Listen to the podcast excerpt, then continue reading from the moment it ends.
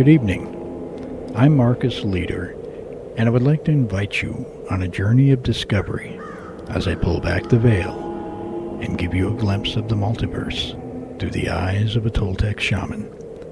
So sit back, relax, turn up the volume, and turn down the lights. You're now listening to The Shaman's Brew.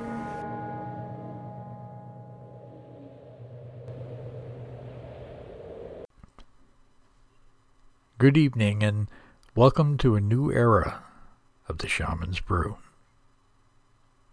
Tonight I am going to introduce you to a new series and a new project that I have undertaken that I call Sacred Soils, a journey into archaeological places of power. Shamans see the earth as a living being. The oceans and the rivers are its lifeblood, and the soil and the rocks are its flesh and bone. Like all living things, the earth is teeming with life force energy which flows around and through the body of the planet along energetic meridians which make up its nervous system. Not only is the earth alive, it is also aware possessing a consciousness that shamans throughout history have learned to communicate with in order to explore its many mysteries. Long ago, shamans learned to see the energy that flowed through the body of the Earth Mother and noticed that some areas contained highly concentrated energy flows, forming vortexes which contain very unusual anomalies in the fabric of space and time. Some of these anomalies were found to be highly beneficial, containing enormous flows of life force or chi energy that one could absorb into their own body to help it heal and even rejuvenate the body and spirit as well. There were also other energy anomalies where communication with spirit was very clear and frequent, a place where one could speak to deity. The last type of energy anomaly was the most respected and feared. The shaman would usually keep these places secret, for they contain dimensional instabilities within the very fabric of space and time that would open up and close under certain conditions and times during the year. These dimensional instabilities, or portals, were doorways that one could pass through, entering into other realities. It was believed that entities from other realities could also travel into our physical reality through such portals. When these uniquely energetic areas were discovered by shaman, they generally would become very sacred to the indigenous people of the area, who eventually built monuments and temples to honor the spirits that dwelled in and around these sacred soils. Today we know of several of these sacred power spots around the planet, such as Stonehenge, Sedona, Machu Picchu, Chaco Canyon, Mount Shasta, the Bermuda Triangle, Tara Hill, and many, many more. These places of power are also places of great mystery to archaeologists who struggle to uncover the secrets lost in time. Sacred Soils is a series of shows that will chronicle my own expeditions to these sacred places of power around the planet with the intention of uncovering new information about the secrets they harbor. I will be heading up these investigations, lending my experience as a Toltec shaman, scientist, and explorer who, with the help of specially selected teams, will take you on a journey unlike any you have ever encountered. Using cutting-edge scientific equipment designed and built by myself, to measure paramagnetic anomalies in rock and soil that are commonly found around areas of dimensional instabilities we will search for portals believed to exist within some of these sacred sites. Another tool in my innovative arsenal is a device I call the Transdimensional Transceiver, or TDT for short. The TDT is a device designed to open up communication channels with entities on the other side of the veil using laser modulators encased in highly energetic electric and magnetic fields. The device has provided clear two-way communication in the lab with unknown entities and now will be field tested within these places of power. When the sun sets and twilight gives way to the dark velvety softness of night, I will begin an ancient series of techniques and shamanic rituals that have never been released to the public, taught only by word of mouth, teacher to student, within my shamanic lineage for the last 500 years. Techniques and rituals that summon power and, and spirit, as well as opening doors of perception beyond our physical reality. Shamanic secrets revealed to the public for the first time right here on the Shaman's Brew on Jackalope Radio. In coming shows, you will be taken to sacred canyons and mountains in the southwest, including the most powerful collection of energy vortexes in the world at Sedona, Arizona. In one of my more daring expeditions, you will see through my eyes the mysterious and majestic Anasazi city called Pueblo Bonito in New Mexico.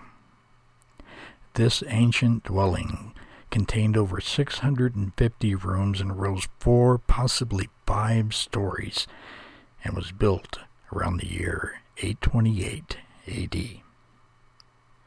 One of the great debates today among archaeologists concerns the sudden disappearance of the thousands of citizens of Pueblo Bonito and the Chaco Canyon around the 12th century AD.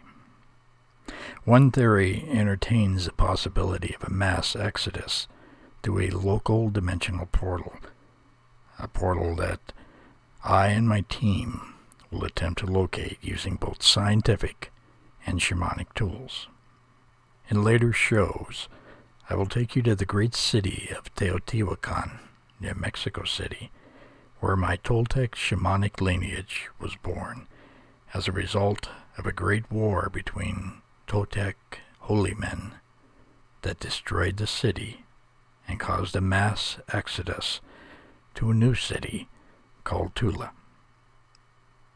There are stories in my lineage of undiscovered hidden chambers and records in one of the pyramids of Teotihuacan that describe this holy war. The team will be on a quest to discover these hidden chambers. Sacred sites are not my only area of interest. On occasion, we will be investigating some of the most paranormally active places on the planet in an attempt to establish real-time, two-way communication with the dead. One upcoming expedition is kind of a personal nature for myself in Salem, Massachusetts, where I will attempt to make contact and search for the remains of my own ancestor, Bridget Bishop, who in 1692 became the first person hung as a witch in the infamous Salem witch trials. In the coming year, I will take you with me on all of these adventures and expeditions to these sacred locations so that you can experience all the excitement, discoveries, and danger through the eyes of a Toltec shaman right from the comfort and safety of your home. Right here on the Shaman's Brew. In the first episode of Sacred Soils on the Shaman's Brew, I'm going to take you to southern Nevada to a sacred mountain called Spirit Mountain. I call this expedition the Portals of Spirit Mountain. If it were not for my brother, I would have never discovered this exotic power spot called Spirit Mountain, or experienced the incredible feelings of walking through a truly powerful energetic vortex, which I suspect could serve as a interdimensional portal between worlds under the right conditions. Not only could we feel the energy of this sacred place, we were able to photograph a vortex with its eerie set of energy tentacles that wrapped around my brother as he stepped into the portal. About three years ago, my older brother had told me about this place in the desert that he had been visiting for over 20 years. He was telling me that it contained many petroglyphs, and he also got uh, the feeling that he was not alone in the canyon when he knew he was. It was not until he mentioned seeing strange petroglyphs that looked like Irish ogham markings, which uh, are an ancient form of Celtic writing in Ireland, that he caught my attention. Most of these petroglyphs are a thousand years old or older. How could there be Celtic writing on these stones from that time. Then, when he showed me pictures he had taken of a hand carved stone monolith on top of Spirit Mountain, I was hooked, and we started making plans to meet at my father's house in Arizona, only a short distance from the mountain. Spirit Mountain is one of those extremely rare sacred places of power that exist only a few miles away from a major city, yet has remained hidden in obscurity and undiscovered until now. Part of the reason that the energetic properties of this place have remained secret to modern civilization is due to an adjacent canyon that contains an abundant supply of Native American petroglyphs or rock writings that draw all the attention away from the power place. This canyon is considered sacred to several Native American cultures over the last thousand or more years as indicated by the layering of drawings on the rocks and cliffs. Some of these drawings are unique and unlike anything I have ever seen. Located in the southern part of the Nevada desert, about 90 miles from Las Vegas. Spirit Mountain rises in contrast to the desert floor, with its pale whitish terrain overlooking the Colorado River only six miles away. Its uh, light-colored peaks make it easy to find, as it stands out from the rest of the tan-colored chaparral of the area which is probably what uh, first drew the Native Americans to investigate this place. Upon visiting, the early Americans would have discovered a natural artesian spring where water flowed right out of the ground and winding through the canyon for a quarter mile and then just disappearing right back into the ground before it left the canyon. This in itself would have been an excellent reason for native cultures to consider this a sacred place in the desert, if it were anywhere else. But with the Colorado River being only a short walk away, the artesian spring had little value to these people. There had to be something more to this mountain and adjacent canyon besides water, something that would draw indigenous people to this rattlesnake-ridden mountain over and over for millennium. We could find no signs of long-term habitation, not even blackened walls from campfires, so we ascertained that it is some sort of meeting place, either for social reasons or more likely religious worship. My years of shamanic training told me that this must be a place of power that indigenous people must have sensed upon entering this area. If you walked into a place of power like Spirit Mountain or Sedona's Bell Rock or several other places on the planet, you would instantly know that something was different by the way that your mind awakens or the way you feel like you're not alone. From your inner core, you feel a subtle vibration resonating with different parts of your body. These feelings are caused by the natural earth energies that are erupting through the energy meridians of the planet and flowing out of the ground in a magnificent shower of shimmering energy. This energy flows up into the air sometimes, extending a mile or more before it loops back down and flows back into the earth to complete the cycle again. All living things, including the earth, exhibit this type of energy flow. In humans, we call it life force, chi, prana, orgone, or many other names, but in all things, it is the same primal force that resonates throughout the entire multiverse. Humans are drawn to places like this because of the energetic vitality they experience and the sense of connectedness with the spiritual side of reality. This is exactly what we experienced at Spirit Mountain, just as generations of indigenous people must have experienced as well. Our first expedition into this enchanted power spot took place about three years ago in the cooler, mild climate of fall. We had decided to wait until summer's end due to the heat and the thick infestation of rattlesnakes indigenous to the area. After pulling off the main highway and driving across the chaparral on a narrow, sandy washboard road for several miles, the light-colored, majestic peaks of Spirit Mountain suddenly appeared directly in front of us. At that moment, I could sense the sacredness of this place so intently that I wanted to stop the vehicle and just sit there soaking up the incredible view. This was going to be an adventure. When we came to the, the end of the dirt road, Spirit Mountain and its adjacent canyon still set about a mile and a half in the distance so we parked, packed up our gear, and hiked into the canyon at the foot of the mountain. The closer we got, the more drawn I became to the energy of this place.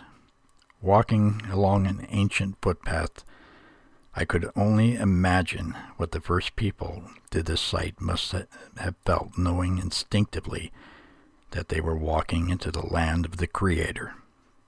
I couldn't help but to get goosebumps even in the warmth of the sun, and the feeling of lightheadedness, so often associated with places of power, was beginning to take place. The first thing I noticed as my brother and I entered the canyon was the deafening silence and serenity of the canyon. Lush with growth from artesian springs, it was truly an oasis in the desert.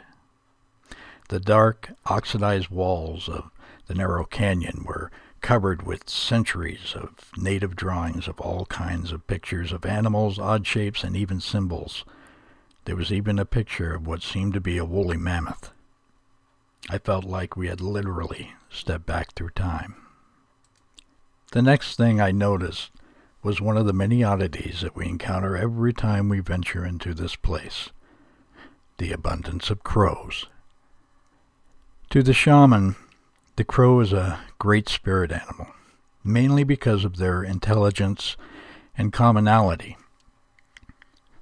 A crow can move about with little attention from humans, where as a hawk or an eagle or some other majestic bird of prey draws our imaginations to it.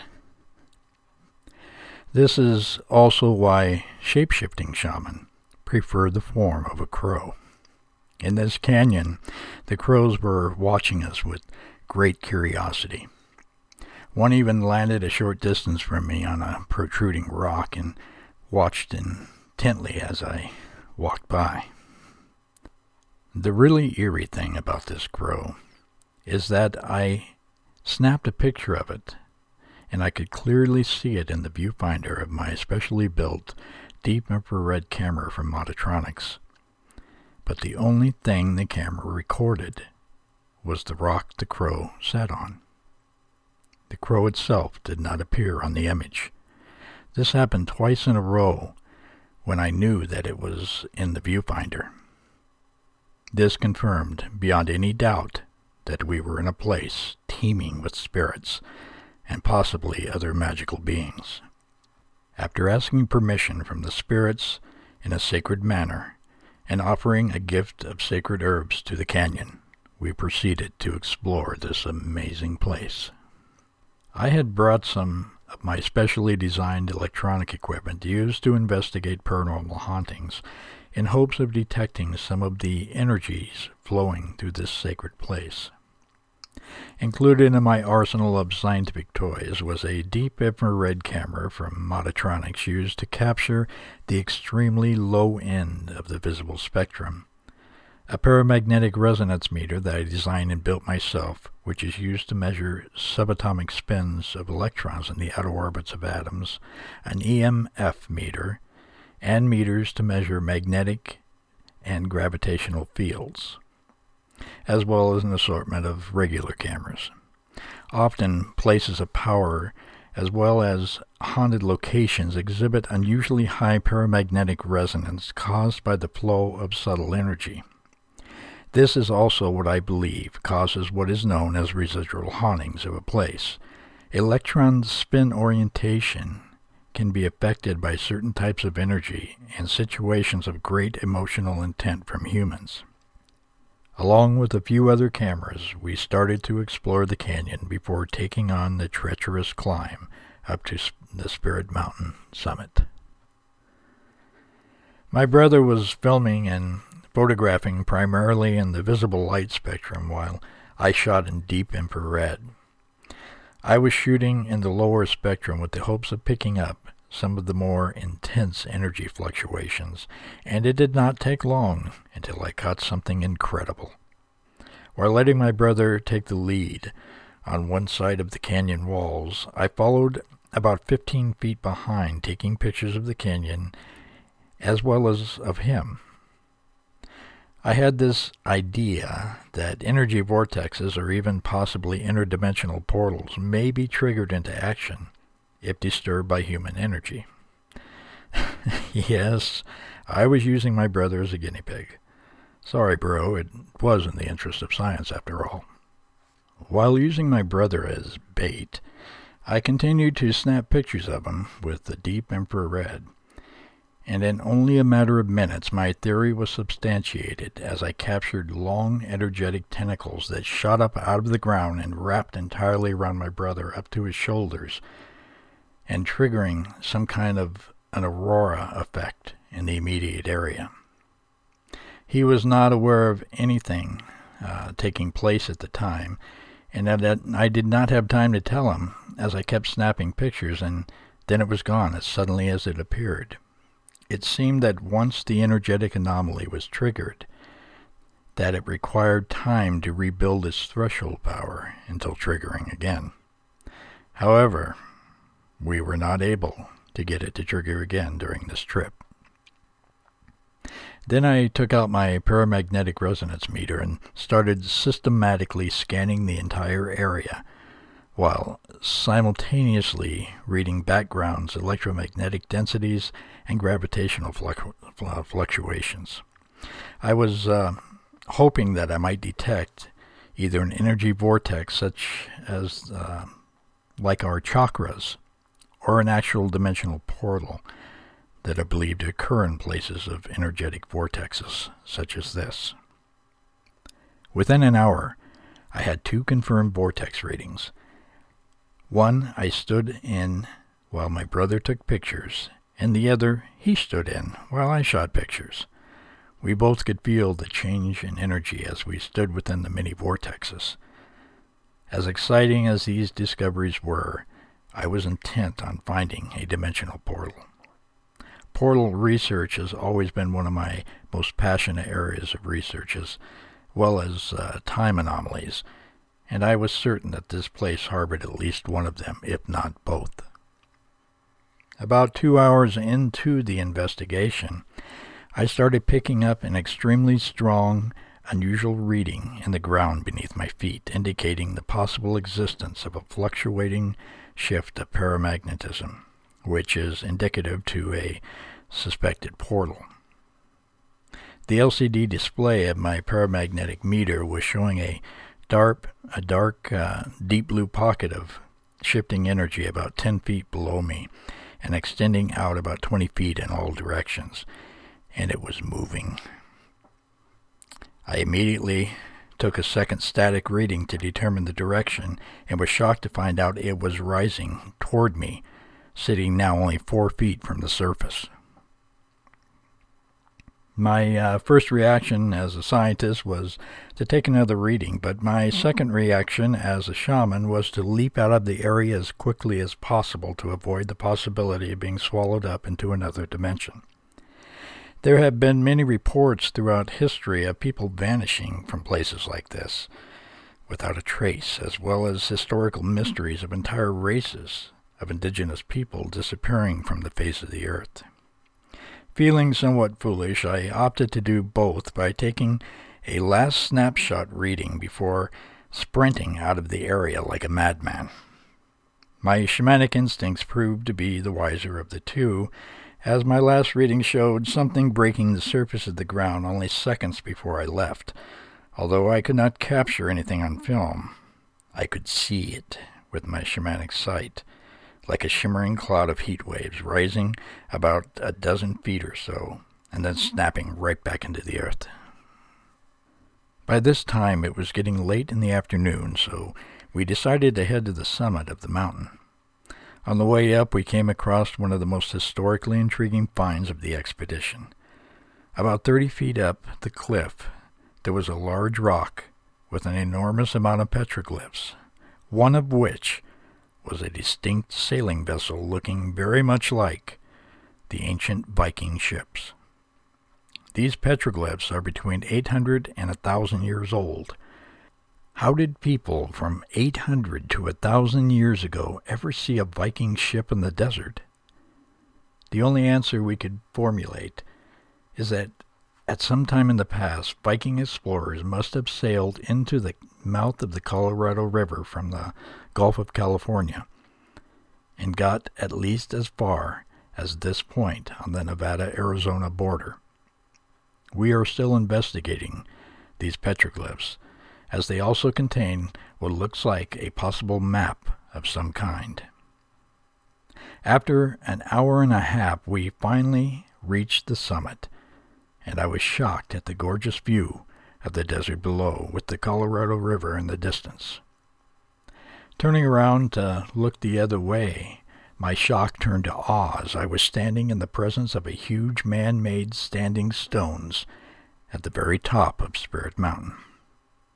In the photographs that uh, we were able to capture, we could see a very weathered yet distinctly carved stone that must have been uh, used as markers or monuments to honor the gods.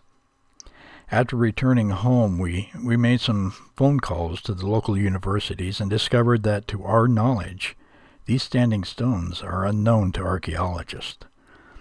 This was surprising to me since this is not an unknown area, but as one of the ex- experts explained, there are so many archaeological sites in the area that they simply do not have enough manpower to investigate all of them. In time, perhaps we will. Before leaving the mountain, we noticed that on one side of one of the standing stones there was an eroded carving of what looked like an eye, very similar to the Egyptian eye of Horus, and it was gazing out across the desert into Arizona. We are planning another expedition into this area in the coming months, in which we will try to find out what the eye of Spirit Mountain Monolith is looking at. Our investigations of Spirit Mountain are ongoing, and I will continue to bring updates as they unfold. If you would like to learn more about my sacred site research and other items I encounter on my journeys, then please visit my website, www.sacredsoils.com, and browse through the many wonders and items I offer to my readers. I will be updating the site within the next couple weeks with information and pictures from Spirit Mountain. Feel free to contact me as well through the website. And now, in honor of the new movie release coming out this summer, Breaking Dawn 2, I'd like to talk with you a little bit about werewolves and shapeshifting.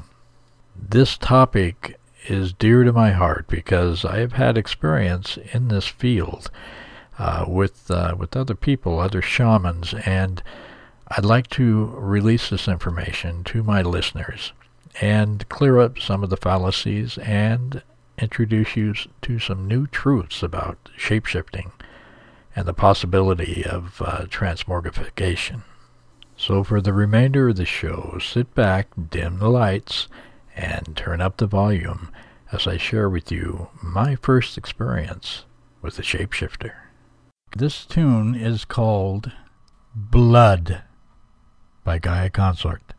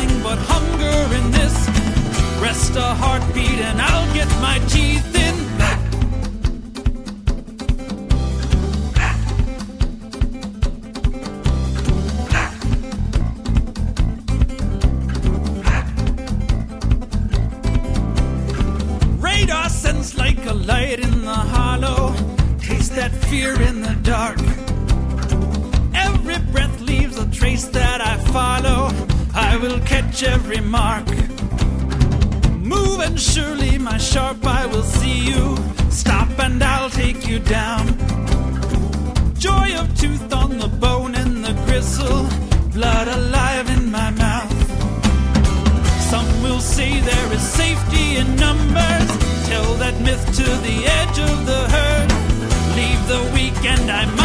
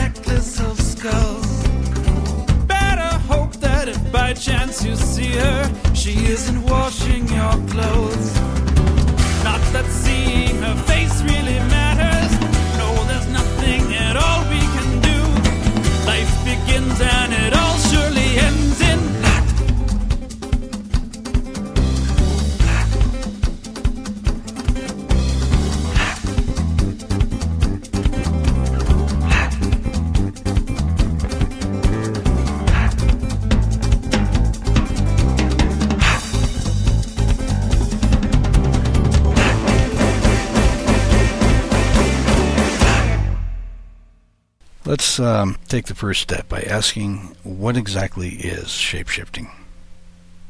In its simplest terms, shapeshifting is defined as the action of transforming one's physical appearance into another form of either animal or human. Sound impossible? Perhaps the product of an overactive fantasy writer's imagination? There was a time when this is exactly what I thought. As a kid, I fell in love with the concepts of shapeshifting, werewolves, and vampires. But as I grew older, I realized that regardless of how much I wanted to believe in the existence of these exciting and very often sensual creatures, that it was nothing more than a romantic fantasy that I would never witness or experience. For about three years, I was locked into this realization until one fateful day I was given a new shimmer of hope as my logic was confounded with an experience that to this day I can only attribute to the phenomenon of shapeshifting. I was 17 and living in the small high desert community of Southern California known as Yucca Valley, which uh, sat about 32 miles northeast of Palm Springs. I was in 11th grade in high school and had already developed an unquenchable interest in the occult. And I had a bit of a reputation around campus for it, as I was often sent to the principal's office for testing the ESP abilities of other students while in class. I had my pack of Zener cards, which were used to test clairvoyance and telepathy, my probability charts, and my set of mimeograph scorecards. I hope I'm not the only one old enough to remember mimeograph machines. Well, I was well on my way to becoming a future parapsychologist. So I wasn't too surprised when I was approached by three girls telling me a story about a ranch hand that watched them at an artesian swimming hole in the hills where they lived. He was really spooking them out when they went skinny dipping in the swimming hole. It seems that he would watch them from behind a Joshua tree about 50 yards away, and when they would catch him, he would step behind the tree and virtually disappear as they moved from side to side and saw that he was gone. After the second time this happened, they decided not to go there alone again. They then asked me if I would go with them and see if it happened again, so that I could chase him away and maybe solve this mystery. Well, now I have to be honest with you. After hearing the words skinny dipping, my logical mind shut down and was filled with as many visuals that would be expected of a 17 year old male. So I was not even paying attention to most of what they were saying, right up to the part where they asked me if I would go with them the next day.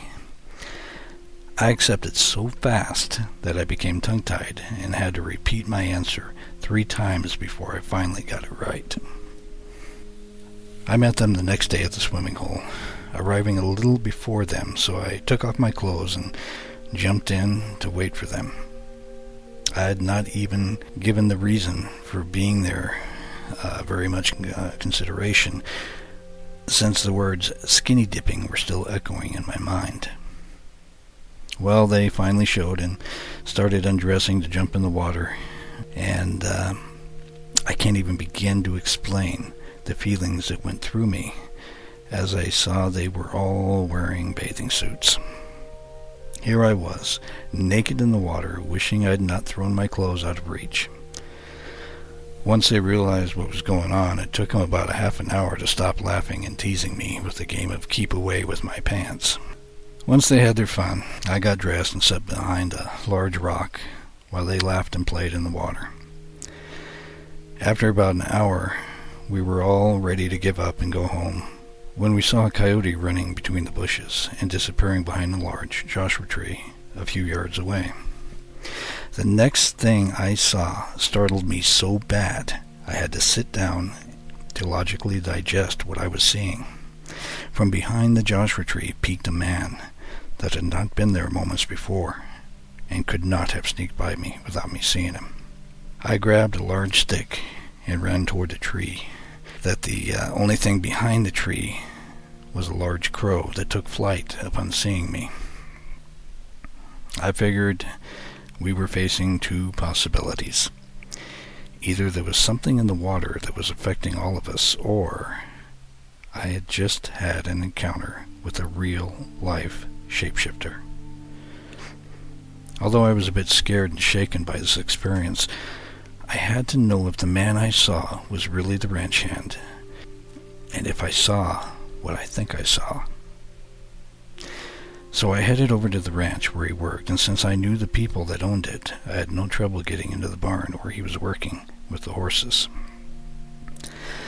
I was vacillating about stepping around the corner and confronting him, trying to get a grip on my nerve, when he walked out the door, nearly crashing into me. It was him, all right. The same man I had seen at the waterhole. I managed to uh, speak, asking him if he'd been at the waterhole today, and he just stared at me with very dark, piercing eyes. He was from Mexico and about uh, 30 to 40 years old. I asked again, and he slowly smiled and said, No habla inglés. I thought to myself, great, now what? I wish that I'd paid more attention in Spanish classes as I tried to remember the words to ask the same question in Spanish. It soon became obvious that I was not going to get anywhere with him, so I, I turned to leave and got about 30 feet away, and he called out, Buenos tardes, Marcos. I turned around, and on the ground stood a crow that flew away in one direction, and I took off running in the other. He left that area shortly after that. I think he may have returned to Mexico. But what he'd left me with was a prospect of a whole new set of possibilities that I had thought were only science fiction fantasies. It would be yet several more years before I would begin to understand the intricacies of this mysterious phenomenon of shapeshifting. So, can a person physically transform his physical body into an animal or another person? From the many stories we have heard and based on my own personal experience, I would say yes. But in reality, the answer is no. The human body cannot transform on a cellular level into cells with animal gene expressions. I recently had a long conversation on about the subject with my youngest daughter, Jennifer, who is a senior at Washington State University and a genetics major. I wanted to be sure beyond any doubt that human cells could not undergo transmogrification. Jennifer provided me with the scientific proof I needed, and I am now of the firm belief that the physical body transformations are not a possibility. What then did I see? And how can this and many other cases be explained? To answer this question, we must, must examine the three different types of shapeshifting as taught by shamans. The first and most common form of shapeshifting is used by most shamans around the world and is known as dancing your spirit animal. It is performed by using trance-inducing drum beats at a rhythm of usually about four beats per second. The shaman then begins to chant and dance that usually emulates the movements of the animal they are trying to merge and shift into. The shapeshifting occurs sometimes into this ritual, a few minutes to maybe as long as an hour, but happens on a higher plane than the physical. It can be on the etheric, but usually it is on the astral body that the changes into the animal uh, occur, and comes into direct communication with the group soul of the animal species. The desired result is a vision, sharing of knowledge, or keen insight, and a shift of perception that will aid the shaman in whatever his quest may be.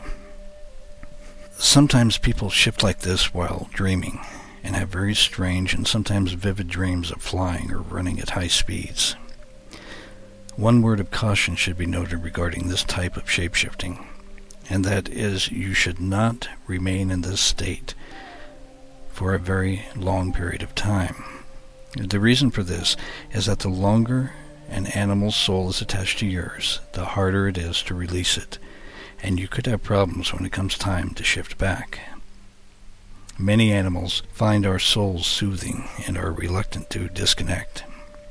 It's kind of like feeding a bear in a campground and then saying, Scat bear, go home now. Animals do not have the same emotions or thoughts as humans. And when you're shifted on an etheric or astral level, the physical body looks much like it normally would, but you act in an entirely different manner. You can be more alert, aggressive, or passionate. This is where the term animal lust comes from. When shifted into an aggressive animal like a wolf, many inhibitions disappear, and the passion driven forces of survival can manifest within the human physical form. If this were not a PG rated show, I would give you more details on the subject, uh, but I can't, so you will have to let your own imaginations play out this scenario. One other fact that I find interesting is that the best time to try to shapeshift in any form is during the three days of the full moon. The moon exerts its influence on the physical and the astral body as well. The astral body seems to be more energetic and ready to snap into action during this time. This is the reason why people are restless and act odd during a full moon. This influencing force is where the term lunatic comes from. The second type of shapeshifting occurs exclusively within the astral body and can only be witnessed by others on the astral plane or by some psychics using astral sight. In this type of shapeshifting, you astral project into your astral body and then transform your astral body into whatever creature you desire. In this state, if you were to shift into a hawk, as far as you could perceive, you would be a hawk, and you would experience everything that a hawk does or feels, including the odd sensation of looking out in two directions from your eyes at the same time. That's a, a very strange and difficult feeling to master. One other aspect of this type of shapeshifting is found in the astral possession of a physical bodied animal. In this type of projection, you truly become an animal on the physical level while your body lies in trance somewhere else. When doing this, one must always respect the animal host and do not abuse or endanger his physical body. The third and most difficult form of shapeshifting is done with the use of what my teacher called a double it took me some time to comprehend exactly what a double was because I kept confusing it with the astral body. A double is a projected etheric body of energy and is very close in vibration to the physical body. It is our energy body and conducts our energy, both electrical and etheric, to all points within and around the physical body. When we uh, project our astral bodies, we also project our etheric bodies. But the etheric body usually stays very close to the physical and seldom has consciousness for more than a few seconds. A skilled shaman learns to increase his or her personal power to a point where the etheric double can move great distances away from the physical body and the ability to hold the seat of consciousness within the etheric body. The skilled shaman also knows how to manipulate the vibrational frequencies of their double so that it materializes into the visible spectrum of the physical plane. In fact, the only apparent difference between a real physical body and a projected etheric body is in its size. The etheric body is about an inch larger in all directions than the physical body, so a person that has projected into the etheric double would appear to be a little bigger than normal. The projected double would in all intent seem to be that person in their physical body. The shaman could then alter his appearance and shift into an animal, for example, a coyote, and then shift right back into a human again. This is a strong possibility that would explain what I saw when I was younger. The shaman can also use this principle to do a partial shift of his etheric body, while it is inside his physical body, thereby changing the way they appear to others for a short time because it takes an enormous amount of energy and control. This is what is also known as the art of glamour where you change your physical appearance in subtle or dramatic ways. My teacher used to play a game with me whenever he would come to town for my next series of lessons. He would tell me what day he would arrive, but would not tell me where he would be waiting for me. It was up to me to find him using the perception skills that I was developing. It usually took me about 15 minutes to half an hour. I would find him in a supermarket, walking downtown, in a movie theater. Now, that was a tough one. And even once in a strip club. And that was an embarrassing one. But the strangest and most difficult game of all was one evening in August when I could sense him almost immediately, and I headed for the large resort area on the lake where I live. I thought to myself, I'm going to nail this game in record time. I parked my car and started walking out on the floating boardwalk that stretched about a quarter of a mile over the lake. About halfway out, I started getting the sensation that I was within a few feet of him, but that was impossible. The only person within a hundred yards of me was an old, and I mean really old, uh, man dressed like a bum with a really bad body odor. I was stumped, and I leaned against a large light pole, peering at my reflection in the water, getting ready to be chastised by my teacher for failing this task. Then I noticed that the smelly old man had walked over to the other side of the post, and I stared into his reflected eyes, and suddenly this ancient mariner grew about thirty years younger, and grinning from ear to ear, winked and said, Gotcha! Yeah, you guessed it. It was my mentor. I had to buy him dinner, as that was the stakes of the game. Over dinner, he explained the intricacies of what he had done and gave me several exercises to practice that would eventually give me the same ability. I'm getting better at it, but I'm far from mastering it. One other interesting thing my teacher told me is that one of the favorite forms a shaman shifts into is a crow. The reason being is that a crow does not have many natural enemies, and most people do not pay attention to crows since they are so common. So if you ever see a crow that's acting peculiar or making an unusual amount of noise, you might want to pay attention to it. Make no mistake, my friends. Our world is full of very magical beings, and things are not always as they seem to be. So, until my next show, thank you again for listening, and be sure to experiment with the transforming silver light of the next full moon.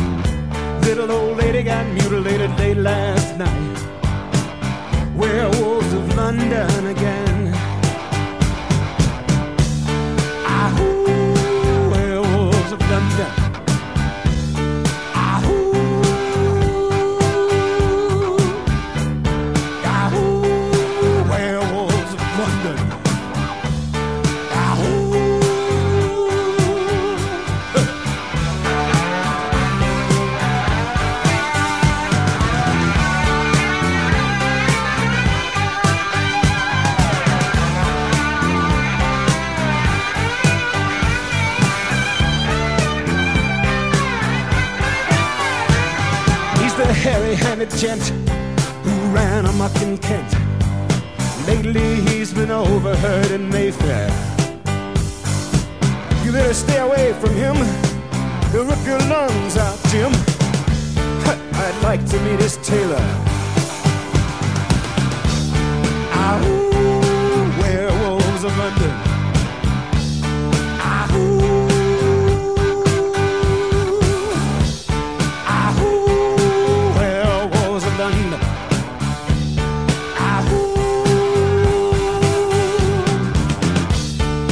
Saw Lon Chaney walking with the Queen, doing the werewolves of London. I saw Lon Chaney Jr. walking with the Queen, doing the werewolves of London. I saw a werewolf drinking a pina colada at Trader Vic's. And his hair was perfect.